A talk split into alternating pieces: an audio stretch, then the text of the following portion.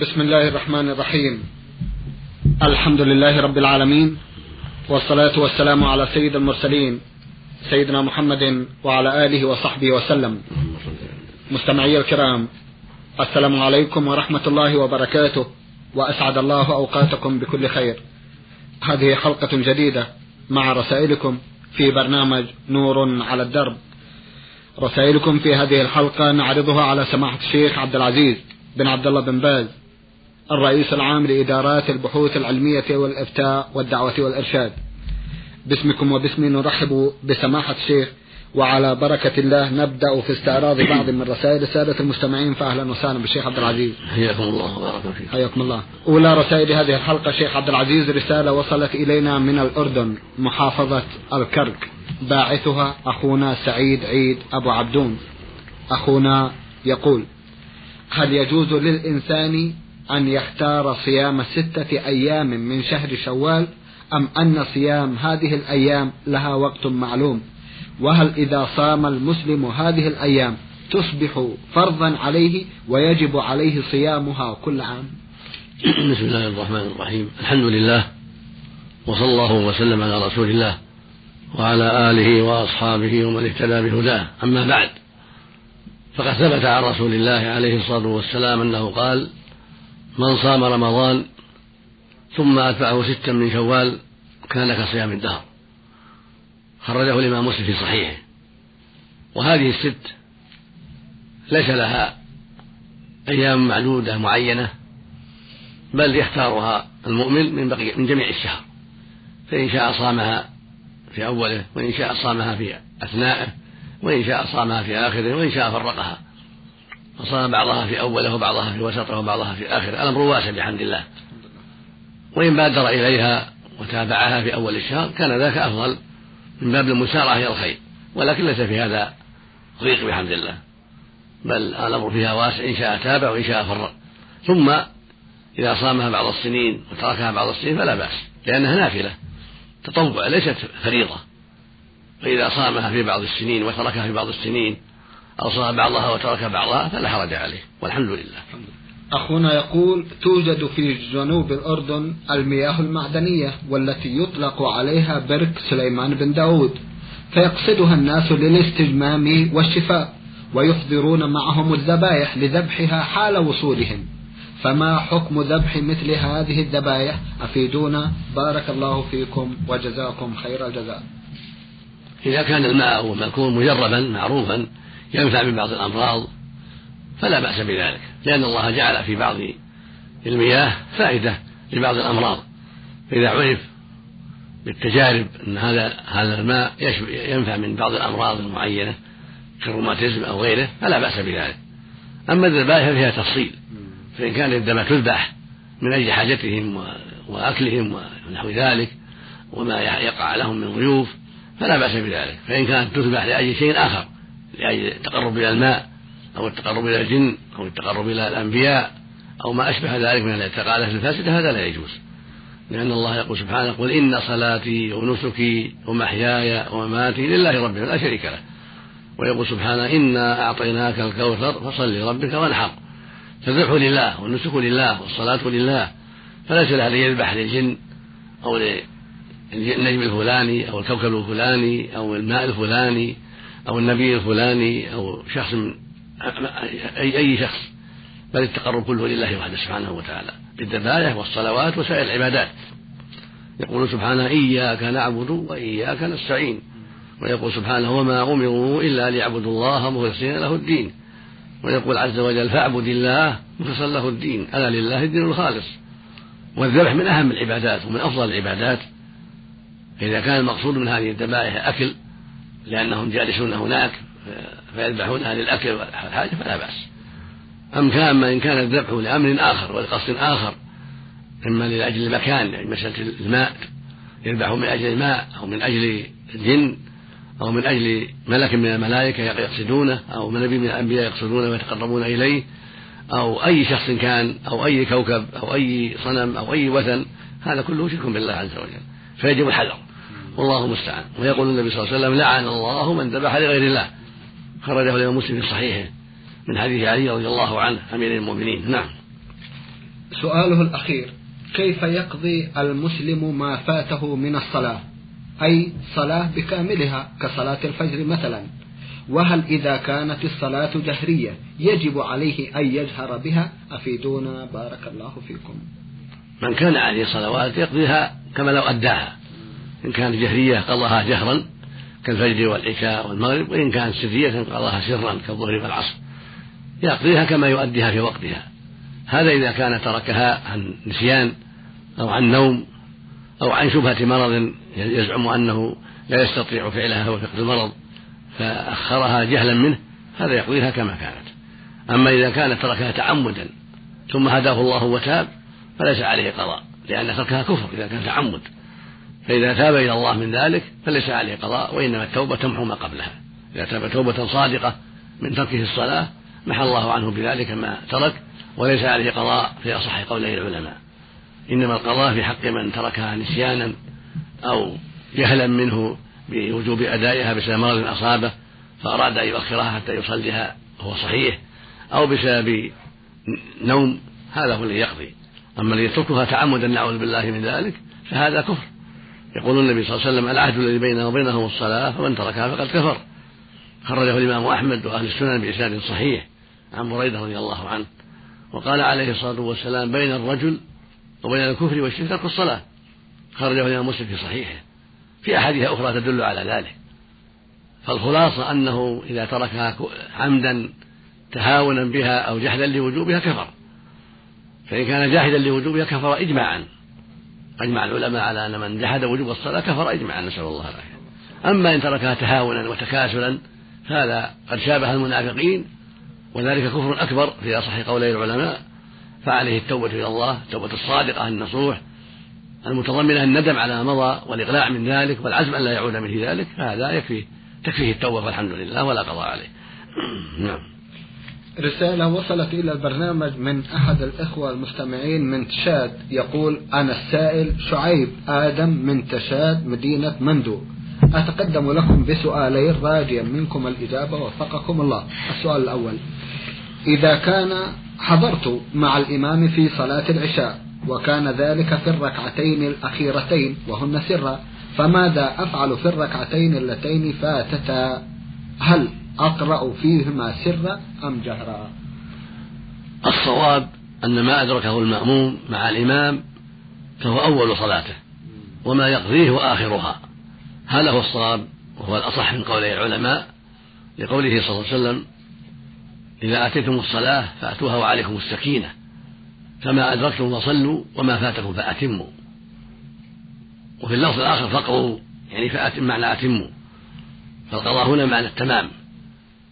جمعا بين الروايتين ولأن رواية التمام أكثر ومعناها أظهر وهذا معنى قوله تعالى فإذا قضيتم الصلاة فاذكروا الله إن أتممتموها وإذا قضيتم مناسككم فاذكروا الله يعني أتممتم. فإذا أدرك ركعتين من العشاء مثلا أو أدرك ركعتين من المغرب فإنه يقضي الباقي على حسب الحال. فإن كان المغرب قضى الثانية بالجهر والثالثة بغير جهر. وإن كان العشاء فإنه يقضيهما سرا من دون جهر ويكتب بالفاتحة فقط لأنهما آخر صلاته. والحمد لله نعم. إذا حضرت بقرية وكان إمامها من أهل الصوفية ولا يقبض يديه في الصلاة ولا يدلي بركبتيه قبل يديه إلى السجود فهل تجوز صلاتي خلفه أم لا؟ إذا كان موحدا معروفا بالتوحيد ليس مشركا وإنما عنده شيء من الجهل أو التصوف ولكنه موحد مسلم يعبد الله وحده ولا يعبد المشايخ ويدعوهم من دون الله كالشيخ عبد القادر أو غيره بل يعبد الله وحده فمجرد كونه لا يضم يديه لا يمنع. هذا أمر مسنون ضم اليدين وجعل اليمنى على اليسرى على الصدر هذا مستحب. فمن أرخاهما وأرسلهما فلا حرج عليه وصلاته صحيحة. وبهذا قال جماعة من أهل العلم وهو المعروف في مذهب مالك رحمه الله عند أصحابه لكن الصواب والمشروع أنه يضم هذا هو الأفضل هذا هو السنة يضم اليمنى إلى اليسرى ويجعلهما على صدره ويجعلهما فوق كف اليسرى والرسل والساعد هذا هو الأفضل وهذا هو المحفوظ عن النبي صلى الله عليه وسلم. رواه أبو داود والنسائي وآخرون عن النبي صلى الله عليه وسلم من حديث وائل بن حجر. وهكذا جاء له شاهد عند أحمد رحمه الله في مسنده من حديث قبيصة بن هلب عن أبيه أن النبي صلى الله عليه وسلم كان يضع يديه على صدره. فالمقصود أن هذا هو الأفضل لكن من أرسل فلا حرج صلاته صحيحة. وهكذا إذا قدم ركبتيه قبل يديه هذا هو الأفضل. وقال آخرون يقدم يديه قبل ركبتيه لما ورد في ذلك من حديث أبي هريرة. والأمر في هذا واسع. فلا يضر الصلاة قدم ركبتيه أو قدم يديه الأمر كله واسع. والصلاة صحيحة. لكن الأفضل أن يقدم ركبتيه ثم يديه. هذا هو الأفضل وهذا هو المعتمد. يقدم ركبتيه ثم يديه ثم جبهته وأنفه. هذا هو الأفضل وهذا هو المعتمد من حيث الدليل. وإن قدم يديه ثم ركبتيه فلا حرج في ذلك والصلاة صحيحة والحمد لله. ولا مانع من الصلاة خلف من يفعل ذلك. نعم.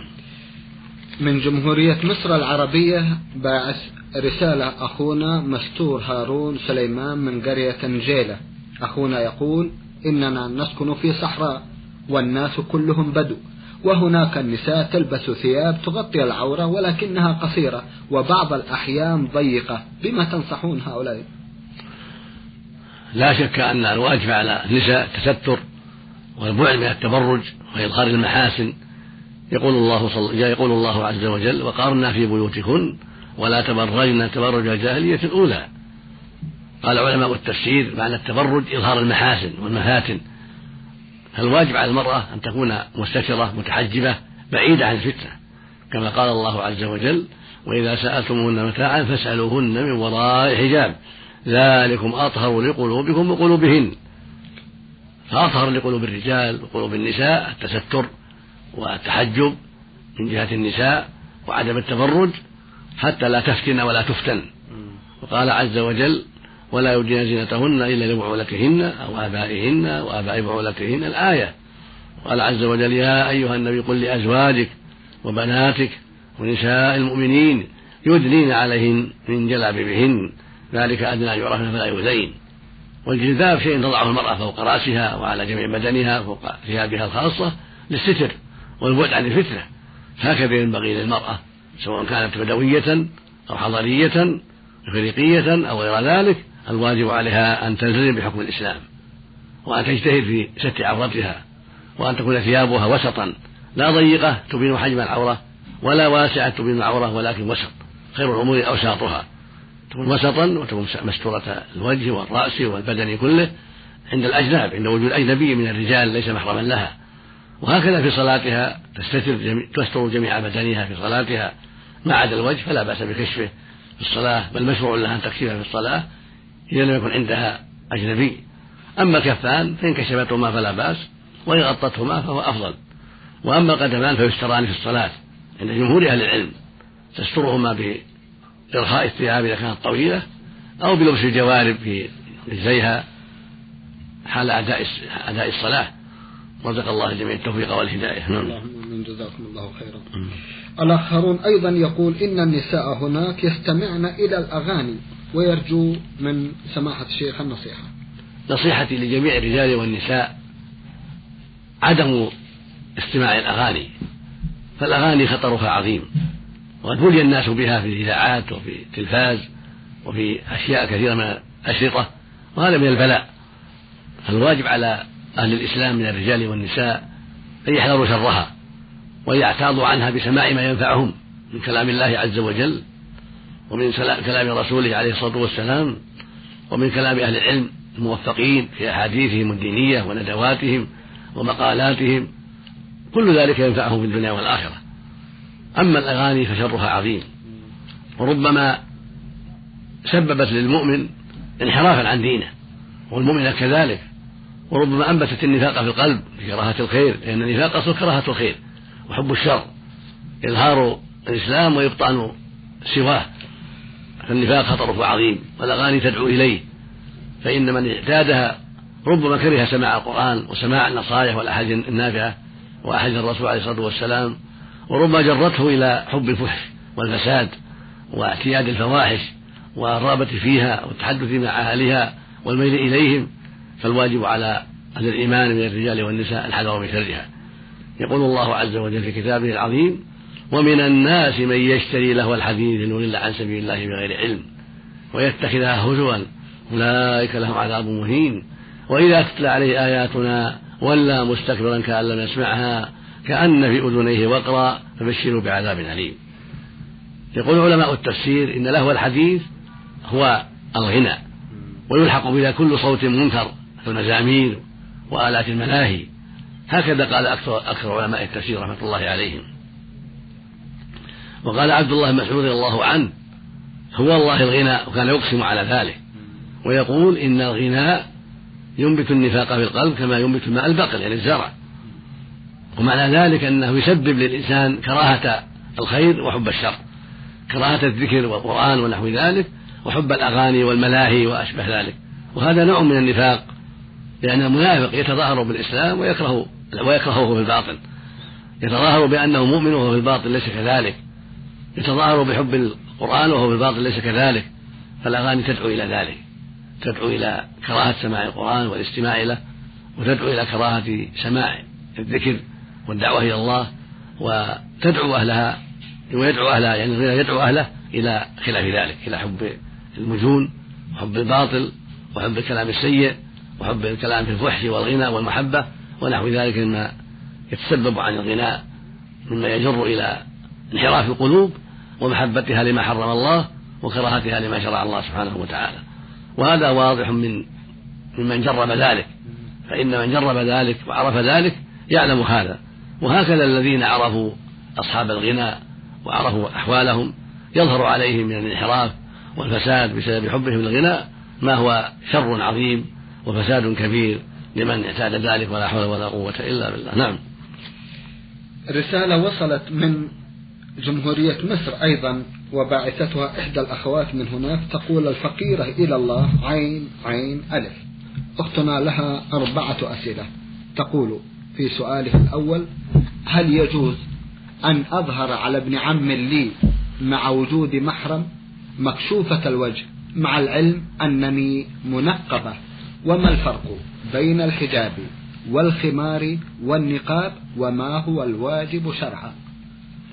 الظهور والبروز للسلام على ابن العم وابن الخال والجيران والأقارب غير المحارم لا بأس به. تظهر وتسلم عليهم. لا مانع لك من السلام على أقاربك من أولاد الخال وأولاد الخالة وأولاد العم وأولاد العمة لكن مع الستر مع الحجاب. تسلمين عليهم وتردين عليهم السلام وتسألينهم عن أهلهم وأولادهم لا بأس وعن أحوالهم. هذا كله طيب هذا كله من حسن الخلق البر حسن الخلق. والله جل وعلا شرع لنا السلام بدءا وردا. ولكن عليك الحجاب سواء كان بالخمار أو بالنقاب أو بغير هذا من أنواع الستر فالمرأة عليها الحجاب عن الأجانب ولو كانوا بني عم ولو كانوا بني خال أو بني خالة. كما قال الله سبحانه وإذا سألتموهن متاعا فاسألوهن من وراء حجاب ذلكم أطهر لقلوبكم وقلوبهن. والحجاب يكون من وراء الباب من وراء الستر من وراء في داخل الخيمة من وراء الخمار على الوجه تستر نفسها تستر شعرها وبدنها بالخمار وهي جالسة مع الجماعة تسلم عليهم وترد عليهم لكنها مستترة بحجابها بخمارها بجلبابها بغير ذلك. والنقاب إذا كان ساترا ما عدا العين أو العينين يكفي ولكن الخمار أفضل منه وأتم سترا. والواجب على المرأة في مثل هذا تقوى الله سبحانه وتعالى والحرص على البعد عن أسباب الفتنة. لا تفتن ولا تفتن. هذا هو الواجب عليها. ويقول جل وعلا وقل, وقل للمؤمنات يغضون من أبصارهن ويحفظن فروجهن ولا يبدين زينتهن إلا ما ظهر منها وليضربن بخمورهن على جيوبهن ولا يبدين زينتهن إلا لبعولتهن أو آبائهن أو آباء بعولتهن الآية فالله وضح لعباده ما ينبغي. وشرع لهم ما ينبغي ونهاهم عما يضرهم سبحانه وتعالى والزينة تشمل الوجه والشعر وغير ذلك فلا يجوز إبداؤها إلا للمحارم وأما التحدث مع الأقارب فلا بأس إذا كانوا غير محارم كما تقدم لكن لا تصافح تسلم عليهم ترد عليهم السلام لكن من دون مصافحة. المصافحة تكون للمحرم لأخيها عمها خالها أو للنساء. أما مصافحة الرجال الأجانب ولو كانوا بني عم فلا يجوز. يقول فلا تجوز. يقول النبي صلى الله عليه وسلم لما أراد بعض النساء أن تصافح في البيعة قال إني لا أصافح النساء. وقالت عائشة رضي الله عنها ما مست يد رسول يد امرأة قط. ما كان يبايعهن إلا بالكلام. هذا هو المحفوظ عنه عليه الصلاة والسلام ولنا فيه أسوة كما قال الله عز وجل لقد كان لكم في رسول الله أسوة حسنة لمن كان يرجو الله واليوم الآخر وذكر الله كثيرا. ولأن المصافحة فيها من الخطر ما فيها. حتى قال بعض أهل العلم إنها أشد من النظر رزق الله الجميع التوفيق والهداية نعم اللهم تسأل أختنا سماحة الشيخ الواجب شرعا هل هو النقاب أو الخمار أو الحجاب كله معنى واحد الحجاب يكون بالخمار أيوة. ويكون بالنقاب أيوة. ويكون بالجلباب ويكون بغير ذلك ويكون من وراء الباب طيب. في حجرة وهو في حجرة نعم. أو في خيمة وهو في خيمة أو من خارج الخيمة المقصود سترها نفسها عن الأجنبي ولو بالخمار الذي تلقيه على رأسها ووجهها أو بالجلباب الذي تلقيه على وجهها ورأسها أو بالنقاب الذي لا تبدو منه إلا العين أو العينان والبقية مستورة الوجه كله مستور ما عدا العين حتى تنظر أو العينين حتى تنظر. نعم. وخطر العين سماحة الشيخ؟ إيه لكنها أسهل من الكشف. كان روى عن عباس أنه قال لا مانع من العين. نعم. رواه علي بن أبي طلحة عن عباس قال تبدي عينا واحدة. فإذا عينا واحدة أو العينين لا محذور إن شاء الله. نعم. إن شاء الله. نعم. أختنا تسأل وتقول. في الحديث استوصوا بالنساء خيرا فإن المرأة خلقت من ضلع أعوج وإن أعوج ما في الضلع أعلى. إلى آخر الحديث. الرجاء توضيح معنى الحديث. مع توضيح أعوج ما في الضلع أعلى. هذا حديث صحيح الشيخان في الصحيحين عن النبي صلى الله عليه وسلم أنه قال استوصوا بالنساء خيرا. هذا أمر للأزواج والآباء والإخوة وغيرهم أن يستوصوا بالنساء خيرا. وأن يحسنوا إليهن وأن لا يظلموهن وأن يعطوهن وأن يعطوهن حقوقهن. هذا واجب على الرجال من الآباء والإخوة والأزواج أن يتقوا الله في النساء وأن يعطوهم حقوقهن. هذا هو الواجب. ولهذا قال استوصوا بالنساء خيرا. وينبغي ألا يمنع من ذلك كونها قد تسيء إلى زوجها أو إلى أقاربها بلسانها أو بغير ذلك لأنهن خلقن من ضلع كما قال النبي صلى الله عليه وسلم. وإن أعوج في الضلع أعلاه. ومعلوم أن أعلاه ما يلي منبت الضلع. فإن الضلع يكون فيه عوجاج هذا هو معروف فيه. فالمعنى أنه لا بد يكون فيه في خلقها شيء من من العوج والنقص. ولهذا في الحديث الآخر في الصحيحين ما رأيت من ناقصات عقل ودين أذهب للب الرجل الحازم من إحداكن. فبين صلى الله عليه وسلم أنهن ناقصات عقل ودين. وإن كنا لا يرضين بذلك في الغالب يكرهن أن يسمعن هذا الكلام إلا من هداه الله ووفقه. فالمقصود أن هذا حكم النبي صلى الله عليه وسلم وهو ثابت في الصحيحين من حديث أبي سعيد الخدري رضي الله تعالى عنه. ومعنى نقص العقل كما قال النبي صلى الله عليه وسلم أن شهادة إحداهن بنصف الرجل والمرأتان برجل. هذا من شهادة من نقص العقل. ومن نقص الدين كما قال النبي صلى الله عليه وسلم تمكث الأيام والليالي لا تصلي يعني من أجل الحيض وهكذا في النفاس. وهذا نقص كتبه الله عليها. فينبغي لها أن تعترف بذلك ولا يمنع من هذا كون بعضهن عندها حذق وعندها معرفة وعندها بصيرة لكن لا يمنع ذلك من كون النقص موجود فهي مهما بلغت من العلم ومهما بلغت من الذكاء والبصيرة هذا النقص لازم لها. هذا نقص لا بد منه فشهادة المرأتين برجل.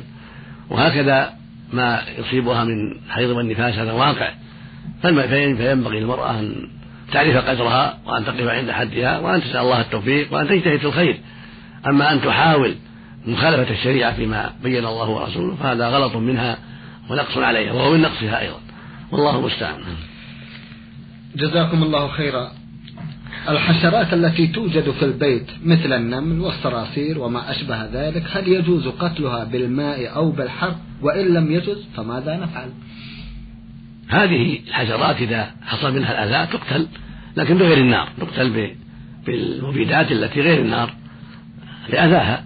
فلا بأس يقول النبي صلى الله عليه وسلم خمس من الدواب كلهن فواسق يقتلن في الحل والحرم الغراب والحدأة والفأرة والكلب العقور والعقرب اللفظ الآخر والحية سادسة هذه أخبر النبي عن أذاها أنها فواسق يعني مؤذية قد خرجت عن طبيعة أشباء غيرها من من عدم الأذى وهي مؤذية فلهذا قال يقتلن في الحل والحرم الغراب والحدأة والفأرة والعقرب والكلب العقور. وكذلك الحية كما في الرواية الأخرى عند مسلم. فالمقصود أن هذه وما أشبهها يقتلن في الحل والحرم فإذا وجد أذى من غيرها كالنمل إذا آذى يقتل أو الصراصر تقتل أو الخنافس أو غير هذا ما يؤذي يقتل. نعم. لكن بالمبيدات لا بالنار. نعم. ليس بالنار. نعم. إذا كنت أصلي وجرس الباب يدق ولم يوجد في البيت غيري فماذا أفعل؟ وإذا خرجت من الصلاة فهل علي إثم؟ الصلاة تختلف. إن كانت نافلة فالأمر أوسع. لا مانع من قطعها و... و... ومعرفة من يدق الباب. أما كان الفريضة فلا ينبغي التعجل إلا إذا كان هناك شيء يخشى فوته مهم. وإذا أمكن التنبيه بالتسبيح من حق الرجل أو المرأة تصفق حتى يعلم الذي عند الباب أنها مشغولة بالصلاة كفى ذلك تصفق حتى يعلم أنها مشغولة. كما قال النبي صلى الله عليه وسلم من نابه شيء في صلاته فليسبح الرجال ولتصفق النساء. إذا أمكن إشعاره بأن المرأة في الصلاة بالتصفيق أو الرجل في الصلاة بالتسبيح فعل ذلك. فإن كان هذا لا لا ينفع لبعد للبعد وعدم سماعه لذلك فلا بأس أن يقطعها للحاجة النافلة خصوص. أما الفرض فإن كان الشيء مهم ويخشى أنه مهم فلا بأس أيضا بالقطع ثم يعيدها من أولها والحمد لله. سماحة الشيخ في ختام هذا اللقاء أتوجه لكم بالشكر الجزيل. بعد الله سبحانه وتعالى على تفضلكم بإجابة السادة المستمعين وآمل أن يتجدد اللقاء وأنتم والمستمعون على خير. وفق الله الجميع. مستمعي الكرام كان لقاؤنا في هذه الحلقة مع سماحة الشيخ عبد العزيز. بن عبد الله بن باز الرئيس العام لإدارات البحوث العلمية والإفتاء والدعوة والإرشاد. من الإذاعة الخارجية سجلها لكم زميلنا مطر محمد الغامدي. شكرا لكم جميعا وسلام الله عليكم ورحمته وبركاته.